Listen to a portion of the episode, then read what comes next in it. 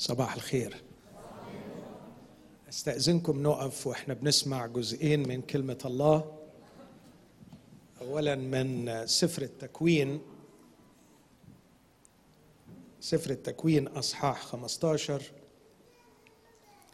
في أحد ظهورات الرب لإبراهيم وإبراهيم هو أبو جميع المؤمنين. هكذا سماه الكتاب. ظهر له الرب وقال له نسمع مع بعض. بعد هذه الأمور صار كلام الرب إلى أبرام في الرؤيا قائلا. أبرام هو إبراهيم قبل أن يغير الرب اسمه. لا تخف يا أبرام. لا تخف يا أبرام. أنا ترس لك. أجرك تعني أنا أجرك. الرب يقول له أنا ترس لك. أنا أجرك الكثير. أجرك كثير جدا. ثم أقرأ من إنجيل يوحنا والأصحاح الأول. ليس في ظهور الرب لإبراهيم لكن في ظهور الله بالجسد على الأرض في شخص يسوع المسيح. في إنجيل يوحنا أصحاح واحد عدد خمسة وثلاثين. وفي الغد أيضا كان يوحنا واقفا هو واثنان من تلاميذه. فنظر إلى يسوع ماشيا فقال هوذا حمل الله. فسمعه التلميذان يتكلم فتبعا يسوع. فتبعا. يسوع. فالتفت يسوع ونظرهما يتبعان فقال لهما ماذا تطلبان؟ فقالا رباي الذي تفسيره يا معلم أين تمكث؟ فقال لهما تعاليا وانظرا. فأتيا ونظرا أين كان يمكث ومكثا عنده ذلك اليوم وكان نحو الساعة العاشرة. كان أندراوس أخو سمعان بطرس واحدا من الاثنين اللذين سمعا يوحنا وتبعاه أي تبع يسوع. هذا وجد أولا أخاه سمعان فقال له قد وجدنا مسيا الذي تفسيره المسيح. فجاء به إلى يسوع فنظر إليه يسوع وقال أنت سمعان بن يونا أنت تدعى صفا الذي تفسيره بطرس. في الغد أراد يسوع أن يخرج إلى الجليل فوجد فيلبس فقال له اتبعني. هذه هي كلمة الرب. دعونا ونحن وقوف نرفع قلوبنا بالشكر للرب لأنه أعطانا الكلمة. ونطلب منه أن يفتح أذهاننا لنفهمها ويفتح قلوبنا لنقبلها. وأن يعطني أنا كلاما عند افتتاح فمي. أبانا لأجل شخص حبيبنا وحبيبك ربنا يسوع. أتضرع إليك أن تفتح ذهني وقلبي وتفتح أذهان وقلوب إخوتي. لعمل روحك القدوس فينا. لكي ما نتغير يا رب ونختبر حضورك في حياتنا. آمين. تفضل.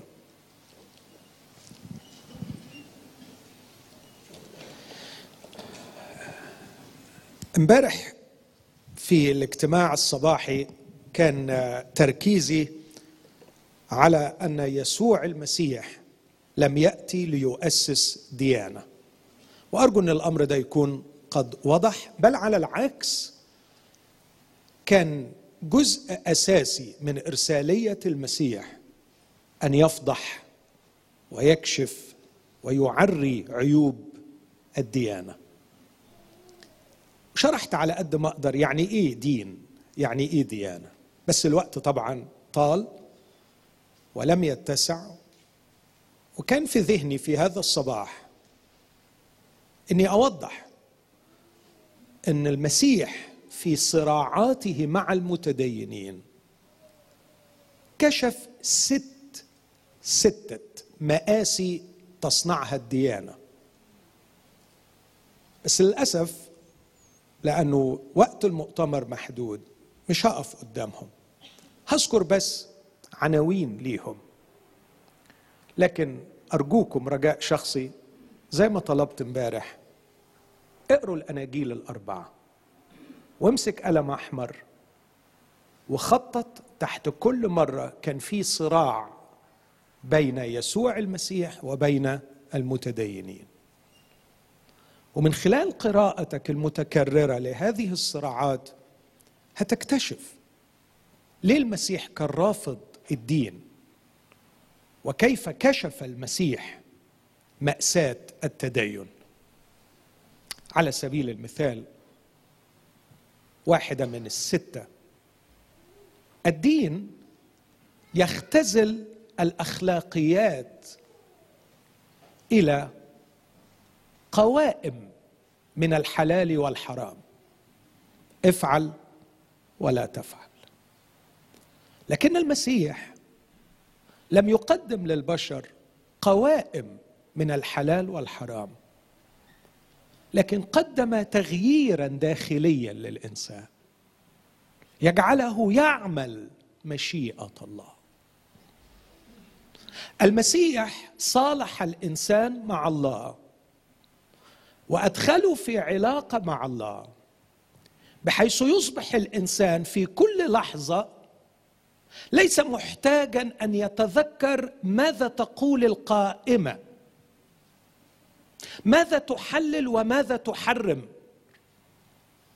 لكن المسيح صالح الإنسان مع الله فغير كيانه من الداخل وجعل الطريق مفتوحا بينه وبين الله في كل وقت لكي يستطيع أن يعرف في كل موقف ما هي مشيئة الله الصالحة المرضية الكاملة.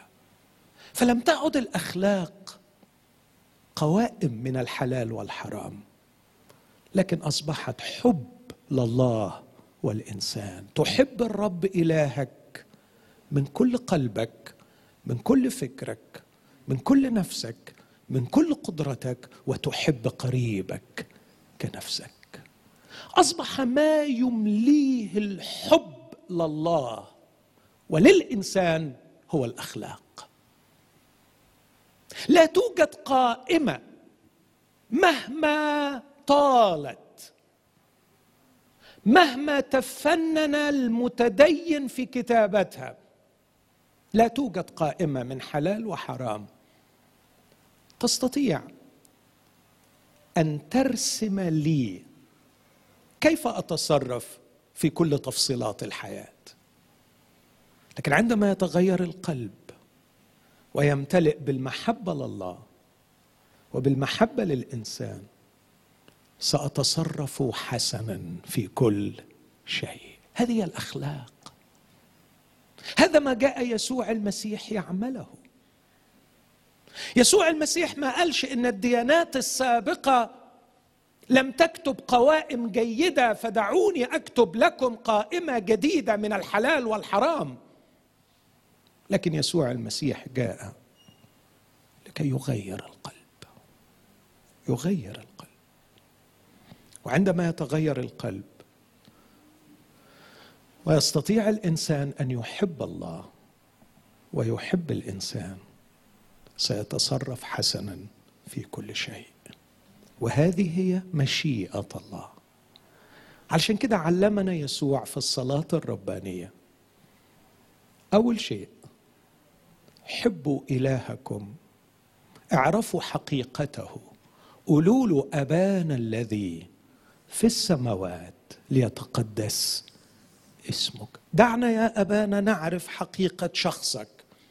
ليتقدس اسمك تعني ليتنزه اسمك عن كل عيب وخطأ لصق به في أذهاننا. لنعرفك يا الله على حقيقتك. أنت الحب. أنت الحب.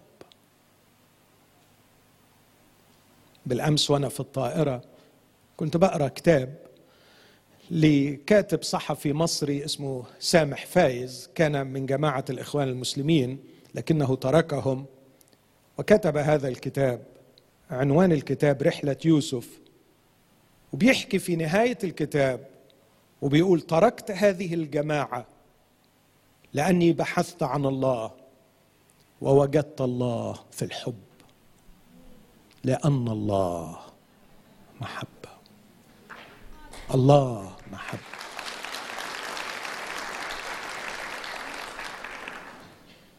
يسوع المسيح لم يأتي ليؤسس ديانة جديدة بها قوائم أخلاقية جديدة من الحلال والحرام. يسوع المسيح جاء مهتما بي أنا جاء يخلصني أنا من الداخل. يغير قلبي فيجعلني أحب الله وأحب الإنسان. ولذلك أقول له يا أبانا الذي في السماوات ليتقدس اسمك ليأتي ملكوتك ملكوت الحب ملكوت ابن محبته. وبعدها مباشرة أقول له وهذه هي الأخلاق لتكن مشيئتك. مش لتكن القائمة مش ليكن الحلال مش ليكن ما قاله رجال الدين لكن لتكن مشيئتك أنت في هذا الموقف في هذه العلاقة في هذا القرار في كل تصرف. أحتاج إلى أخلاق راقية. وما هي الأخلاق الراقية؟ سوى مشيئة الله. لتكن مشيئتك كما في السماء كذلك على الأرض. دي واحدة من الأشياء. مش عايز اخذ وقت أبين الكوارث النفسية والأخلاقية اللي انتجتها القوائم بتاعت الحلال والحرام في أخلاق الناس. مش عايز أضيع وقتي في كده. لكن حاجة تاني المسيح لم ياتي ليؤسس ديانة وهتكتشف ده لما تكون بتقرأ الأناجيل بتدقيق. ومن ضمن الأشياء اللي هتكتشفها هتكتشف أن المسيح رفض الديانة لأن الديانة في الواقع تقتل العقل النقدي عند البشر. مهمة أساسية من مهمات الديانة أنها توقف البشر عن التساؤل النقدي في الفكر المطروح وفي التصرف المطروح. عبر عنها فيلم مصري شهير لا تجادل ولا تناقش. حيث يوجد الدين يمتنع السؤال ويجرم السؤال ويكفر السائل لأن الدين يقوم على أنقاض العقل النقدي والعقل المبتكر. فإذا كنت تريد أن تعمل عقلك لتفكر وتناقش حقيقة ما تؤمن به أو إذا أردت أن تكون مبتكرا فتجدد أنت خارج عن الدين والملة. وهذا في المسيحية وغير المسيحية. بينما الله خلقنا بعقول تحلل تراجع تفحص تفكر وأيضا تبدع وتنتج. في الدين لا نقد بالدال ولا ابتكار بل بالعكس بالعكس. في الدين كلما استسلمت للقديم كلما صرت أكثر تدينا. كلما حافظت على القديم كلما صرت أكثر قيمة في عيني المتدينين. فالمتدين أكثر هو من يرجع للوراء أكثر. وممكن تميز متدين عن متدين يمتاز عن أخيه المتدين بأنه عمل إيه؟ أه؟ رجع لورا أكثر. كل ما ترجع لورا أكثر وتتمسك بالقديم أكثر ويمتنع عليك التجديد أكثر كلما صرت أكثر تدينا. ولا تجادل ولا تناقش ولا تفكر ولا تسأل. فالسؤال كفر السؤال شك.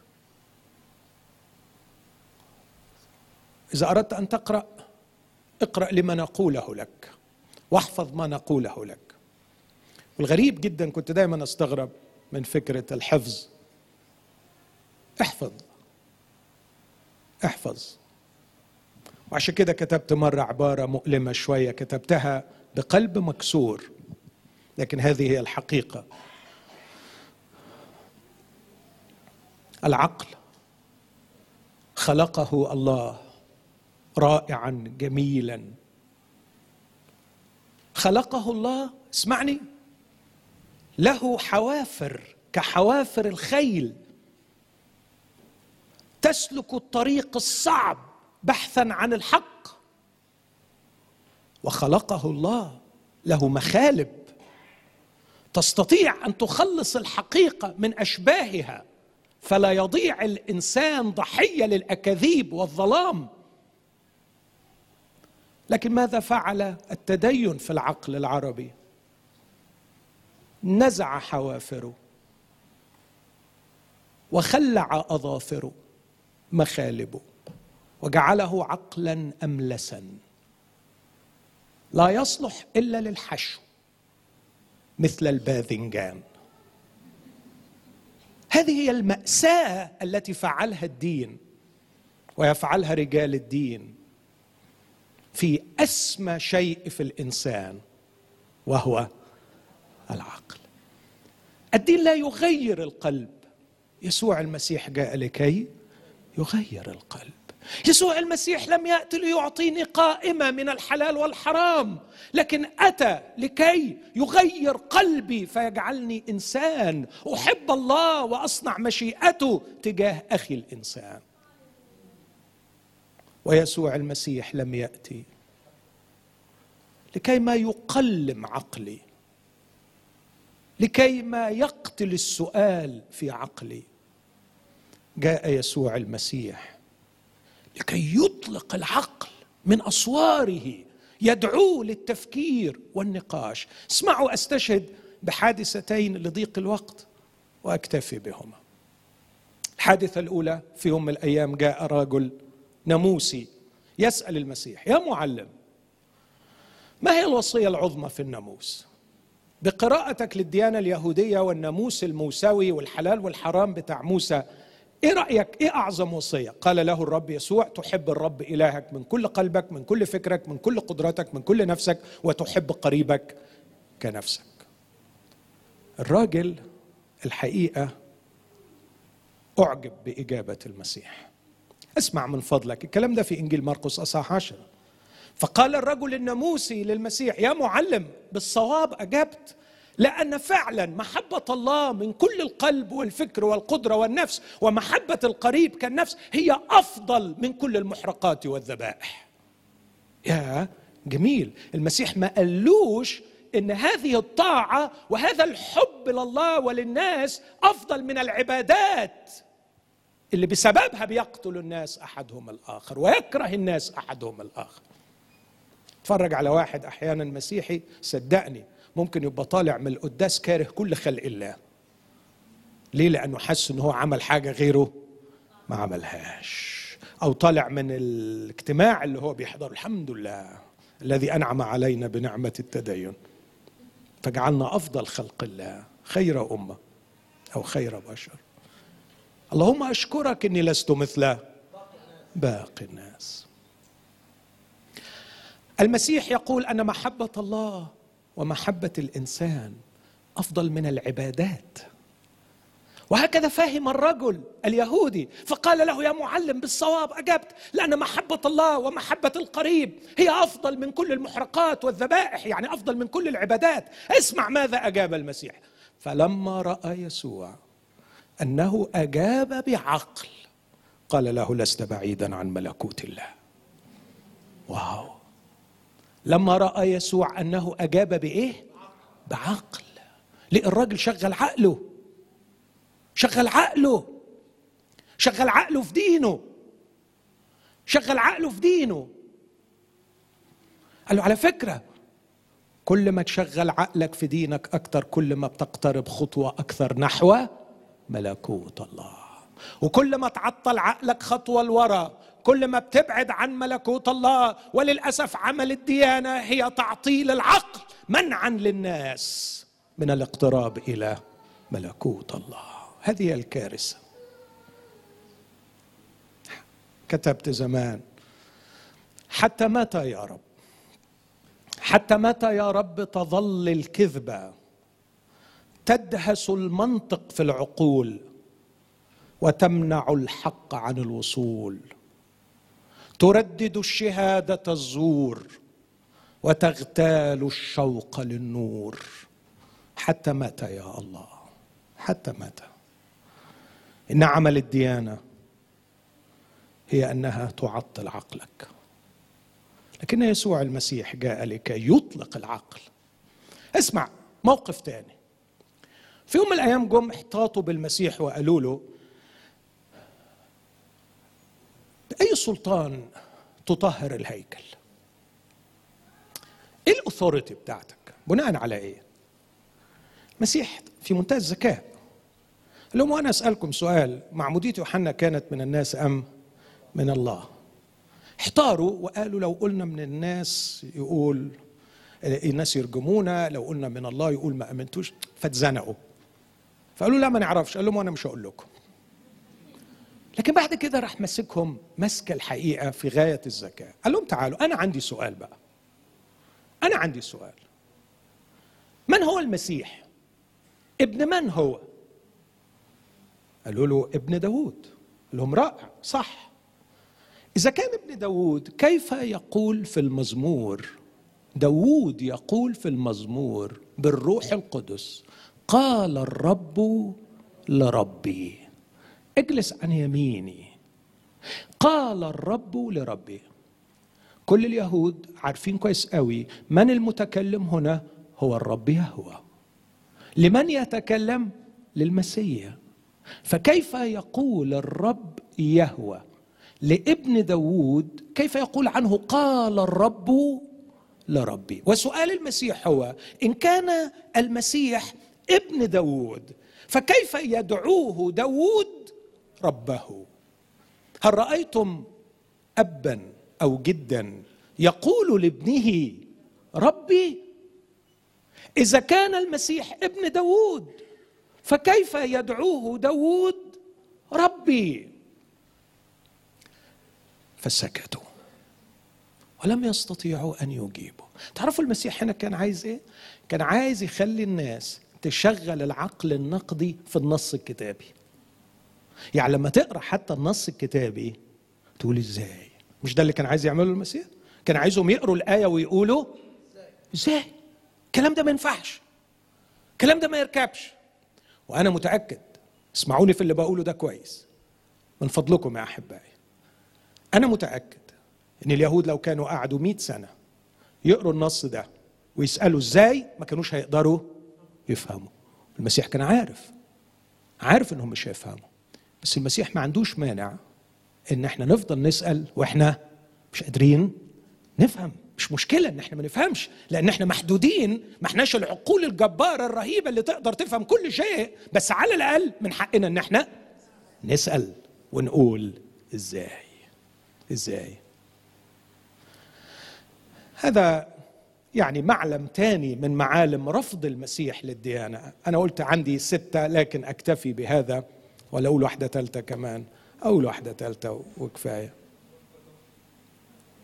الديانة تقتل الفرحة وتجلب الغم والحزن. وأتحداك أن تجد متدينا فرحانا. فالله لا يحب الفرحين. هذا في الدين. هذا هو الدين. في المسيحية وغير المسيحية. وعلى فكرة أعتقد إني أمام الله أمين بالقدر الكافي لما بقول اولا في المسيحية.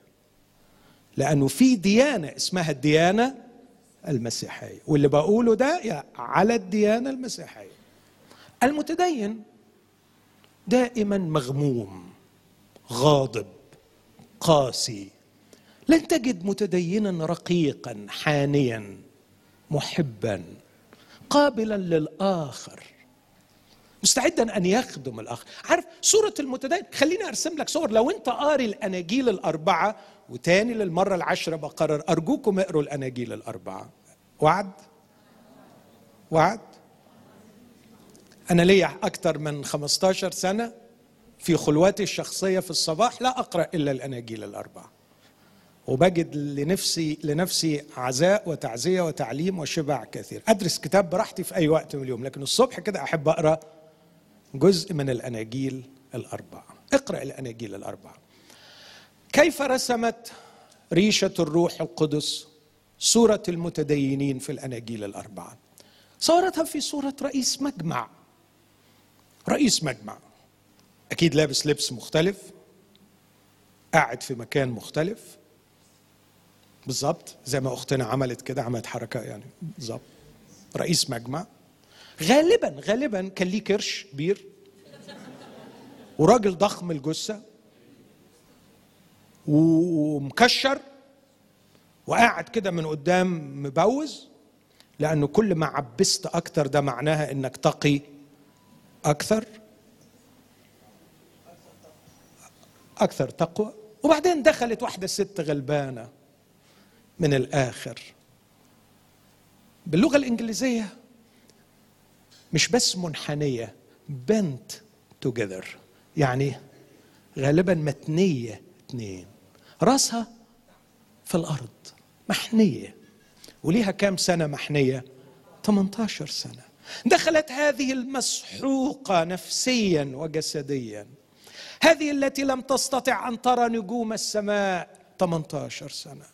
هذه التي عاشت طول عمرها ترى التراب وروث البهائم في الأرض ولا تستطيع أن ترى السماء.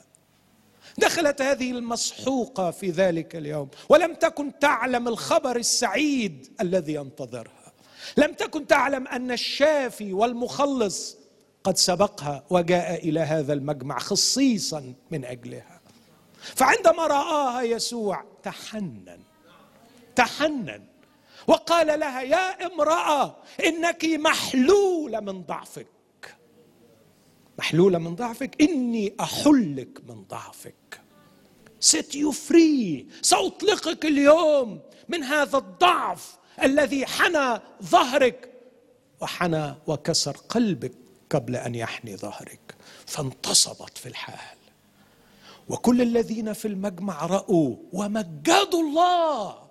واو واحدة ست 18 سنة مسحوقة النفس والجسد قامت. ستعود اليوم إلى بيتها سعيدة. ستبتسم لأول مرة ابتسامة من القلب. ستتذوق الفرح. ستعرف أن تأكل كما يأكل بقية الناس وتتكلم كما يتكلم بقية الناس. ستتحول في الواقع من شبه إنسان إلى انسان ستترك الوضع الحيواني حيث الرأس المنحني وستنتصب كبقية البشر لكي ما تعيش إنسانيتها التي ضاعت منها. فرحت. وفرح كل الحاضرين في المجمع. ومجدوا الله. لكن الحقيقة في واحد. غمه هذا غما شديدا جدا. مين ده؟ المتدين رئيس المجمع فقري. يا أخي. إيه اللي أذاك؟ ما الذي أضارك؟ امرأة ستعود فرحانه قلبها مشفي من كسر طال 18 سنة. لكن بغضب شديد نظر إلى المرأة بعد ما خفت بعد ما شفيت. وقال لها هي ستة أيام في الأسبوع تعالوا واستشفوا لكن في اليوم السابع لا ينبغي أن يعمل عمل. يا كذاب. أولا المجمع مش فاتح غير يوم السبت. ثانيا في الست أيام لو جات لك إن شاء الله عشر مرات في اليوم أنت تعرف تعمل حاجة؟ ما بتجيلك طول العمر. طول عمرك فقري ومفلس. ولما الست شفيت جاي تنكد عليها وتغمها. هذا هو المتدين. أديكم صورة متدين تاني؟ تصور بيت بيت. وأنا عارف أنا أب وكتير منكم أباء. يعرف كسرة قلب أب ابنه قد ضاع لا يوجد ألم في هذه الحياة أقصى من ألم فقدان الابن. وأعظم أب متألم في التاريخ البشري هو الله لأنه فقد أحب الأبناء وأغلاهم الإنسان. أب مجروح كان البيت أنواره تطفأ مبكرا يذهب سكانه للنوم مبكرا. يعيشون حالة كآبة مستمرة لأن هناك ابن عزيز غالي غائب. لكن فجأة في يوم عجيب وغريب عاد الضال. وذبح العجل المسمن وسمع من على بعد صوت آلات طرب ورقص. فرح فرح فرح فرح.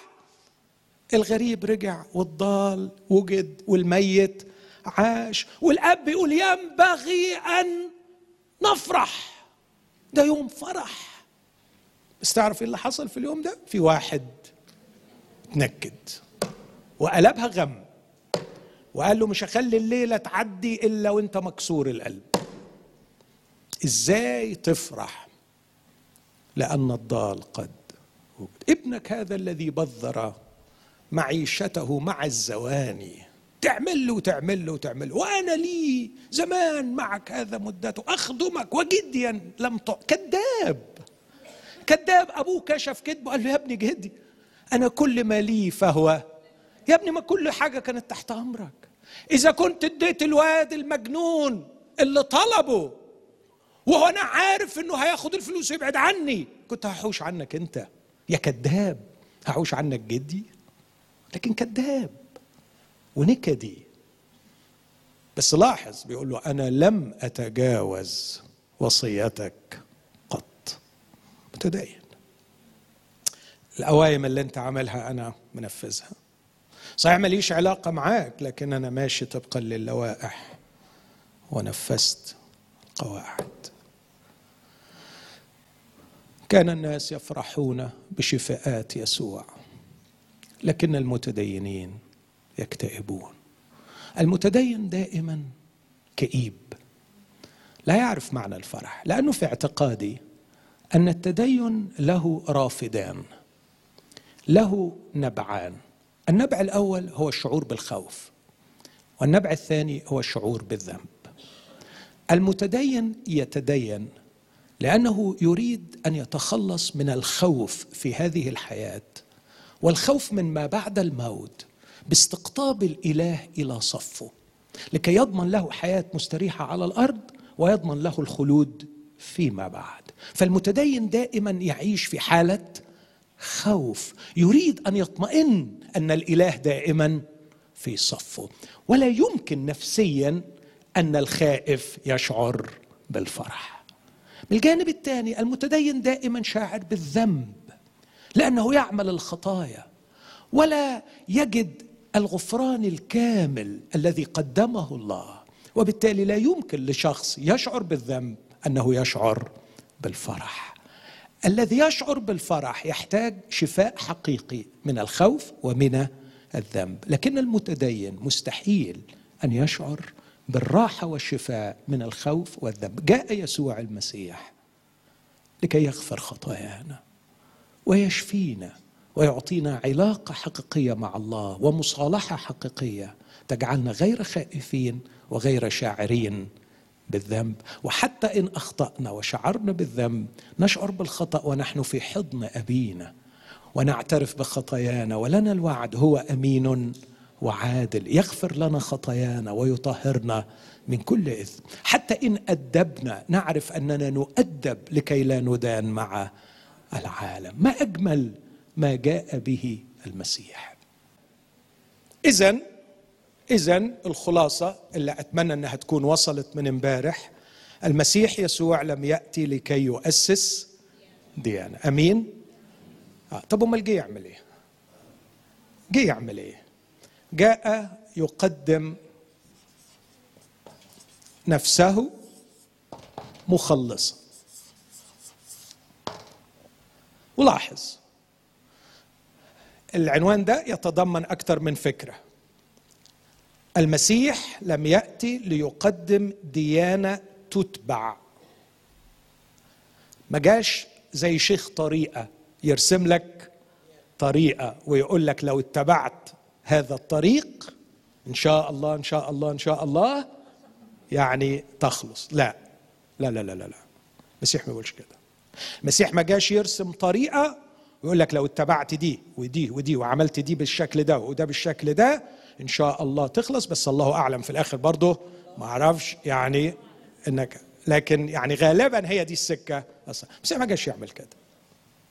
المسيح لم يأتي لكي يقدم ديانة ولا اسمح لي أقول وركز في اللي أقوله ولم يأتي لكي يقدم خلاصا لكن جاء لكي يقدم نفسه. مخلصا في فرق بين الاثنين. في فرق إن إحنا نقول المسيح بيرمي لك خلاص والمسيح يربطك بيه هو المخلص. في فرق ولا ما فيش؟ في فرق. أنا لم آتي إلى يسوع لكي آخذ منه خلاصا أستمتع به بعيدا عنه لكنني جئت إلى يسوع لكي أرتبط به كشخص وأدخل في علاقة حب معه وصار يسوع مخلصي. أنا مش واخد من المسيح خلاص أنا واخد المسيح المخلص. فرق فرق كبير. يسوع لم يقدم لي خلاصا يسوع قدم لي نفسه وهو يعرض عليك نفسه في هذا الصباح. يسوع حي وموجود بيننا الآن ويتحرك بين الصفوف. ومش بيعرض عليك عقيدة ولا ديانة ولا طريقة بيعرض عليك شخصه بيقول لك أنا بدي لك نفسي. والحقيقة الحقيقة أنا عشت كتير عمري ما لقيت حد بيديني نفسه. عمري ما لقيت حد بيديني نفسه. أكتر شيء يدهولك الناس أشياء حاجات. يدولك من وقتهم. يدولك من صحتهم. يدولك من مجهودهم. لكن ما شفتش ولا هشوف. لا زوجة ولا ابن ولا أب ولا أم يديني نفسه. لكن ابن الله أحبني وأسلم نفسه لأجلي. الوحيد الذي أعطاني نفسه هو شخص يسوع المسيح. عشان كده هو اللي باقي لي. عندما أخرج من هذه الدنيا بلا أب بلا أم بلا زوجة بلا أولاد بلا مال عندما أودع كل شيء وأخرج من هذا العالم سأخرج ومعي يسوع الذي أعطاني نفسه. هو يكفيني.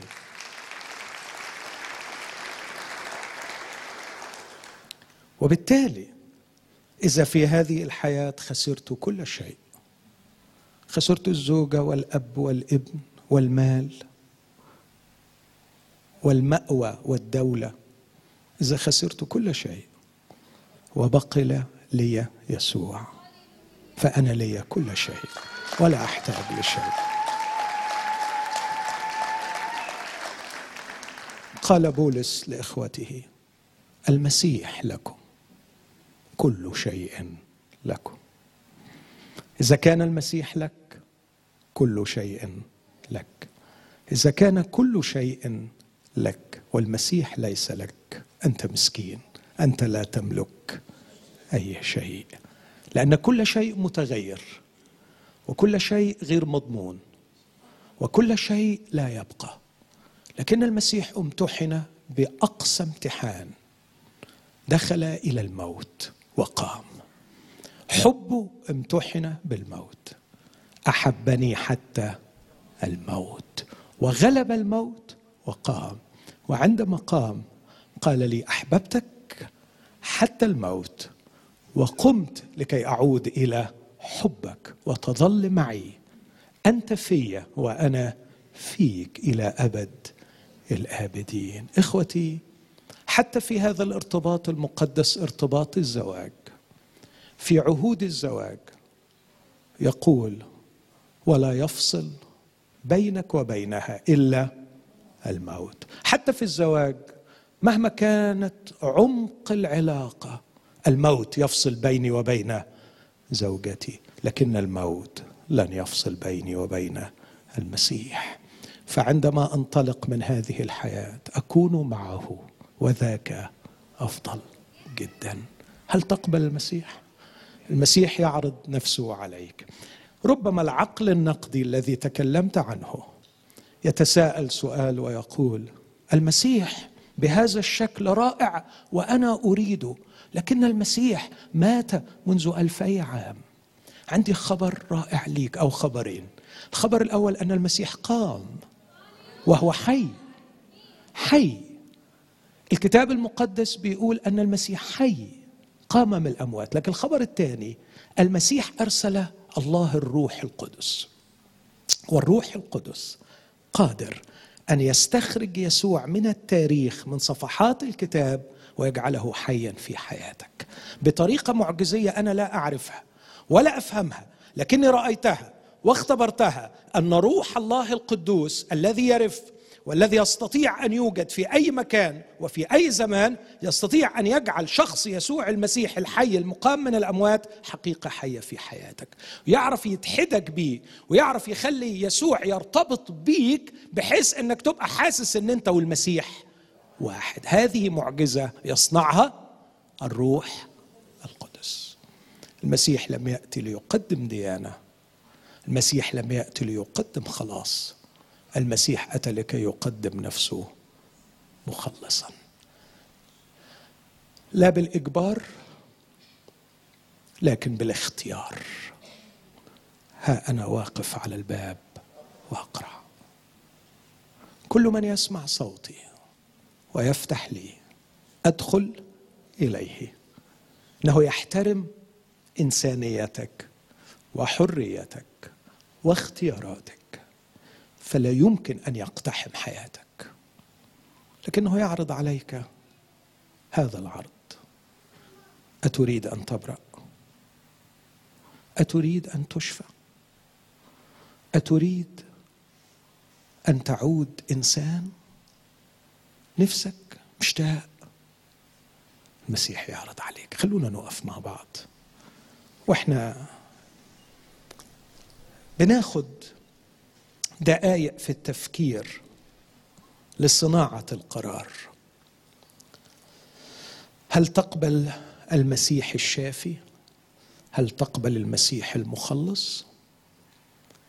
هل تقبل المسيح الحي الموجود بيننا الآن؟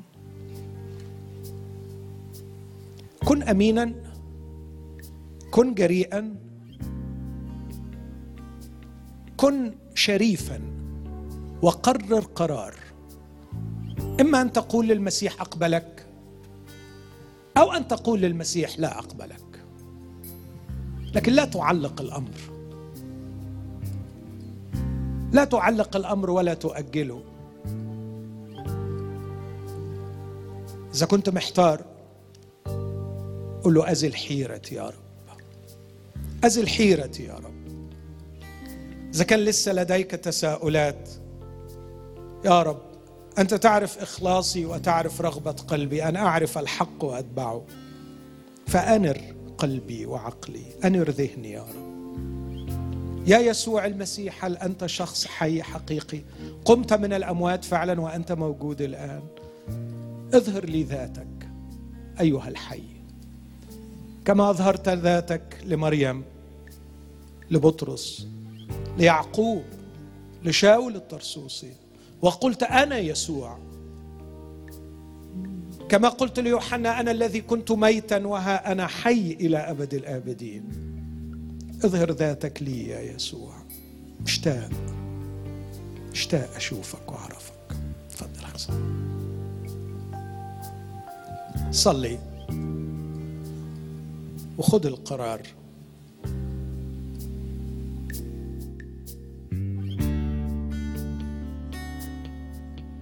أنا جاي لك قلبي دليل عني أحملي بتشيل وبجنبك أقوى دليل بتردني بالتهليل. أنا جاي لك قلبي دليل عني أحملي بتشيل وبجنبك أقوى دليل. بتردني بالتهليل أنا ضامن بيك أحلامي يا محلي كل أيامي. حبك ما يغيب عن بالي وينور قلبي الليل. أنا ضامن بيك أحلامي يا محلي كل حبك ما يغيب عن بالي وينور قلبي الليل.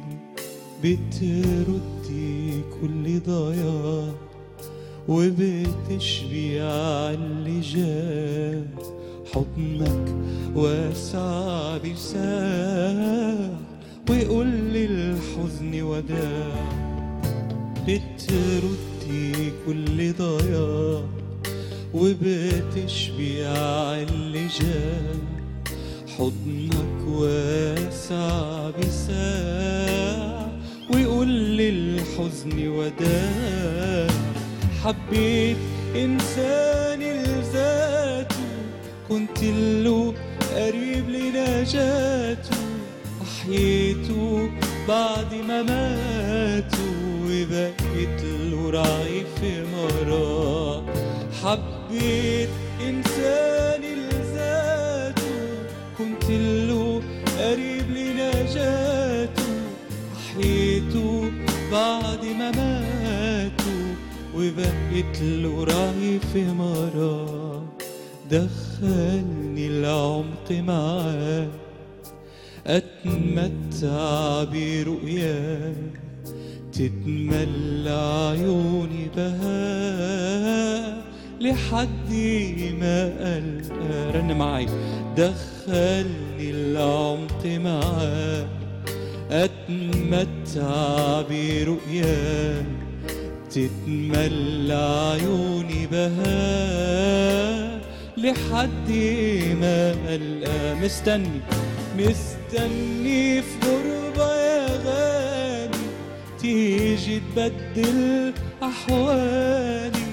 تاخدني سما طوالي وتدوم أفراحي معاه مستني غربة يا غالي تيجي تبدل أحوالي. تاخدني سما طوالي وتدوم أفراحي معاه الحياة مملوءة بالمآسي. لكن بها لحظات إشراق جميلة لا يمكن أن ننساها. وقد تكون أعظم وأروع لحظة إشراق وفرح هي من نصيبك الآن إذا التقيت بيسوع المخلص. نعم إن العالم مؤلم لكنه أيضا جميل مملوء بجمال وإبداع الخالق.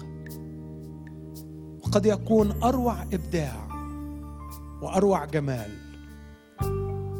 هو أن تستمتع بمحبة الله في شخص يسوع المسيح.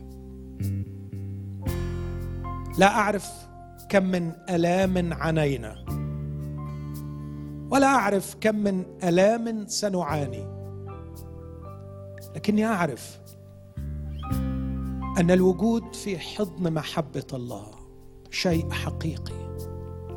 ينسيني ألام الماضي ويرفعني فوق ألام الحاضر والمستقبل. المهم أن تختبئ في حضن محبة الله. ادخل الآن. ده وقتك دي لحظتك. اصنع القرار. اعمل أفضل اختيار الآن. اقبل اليد الممدودة يد يسوع المسيح. وهو يقول لك مغفورة لك خطاياك. إيمانك قد خلصك. اذهبي بسلام. اقبل الشفاء من يسوع. اقبل الخلاص. اقبل الحب. اقبل عطيه الله التي لا يعبر عنها. أبي يا من فتحت لنا حضنك ويا من غطيتنا بغمر قبلاتك. يا من شفيتنا يا أبانا بمحبتك. اقبل ابنائك الراجعين إليك. واعلن يا إلهي وحبيبي ومخلصي يسوع المسيح اعلن ذاتك لكل من يحتاج لشفائك. النفوس التي أنت أحببتها ومت لأجلها. اقبل يا أبانا واعمل بالروح القدس في قلوبنا جميعا. في اسم المسيح. آمين.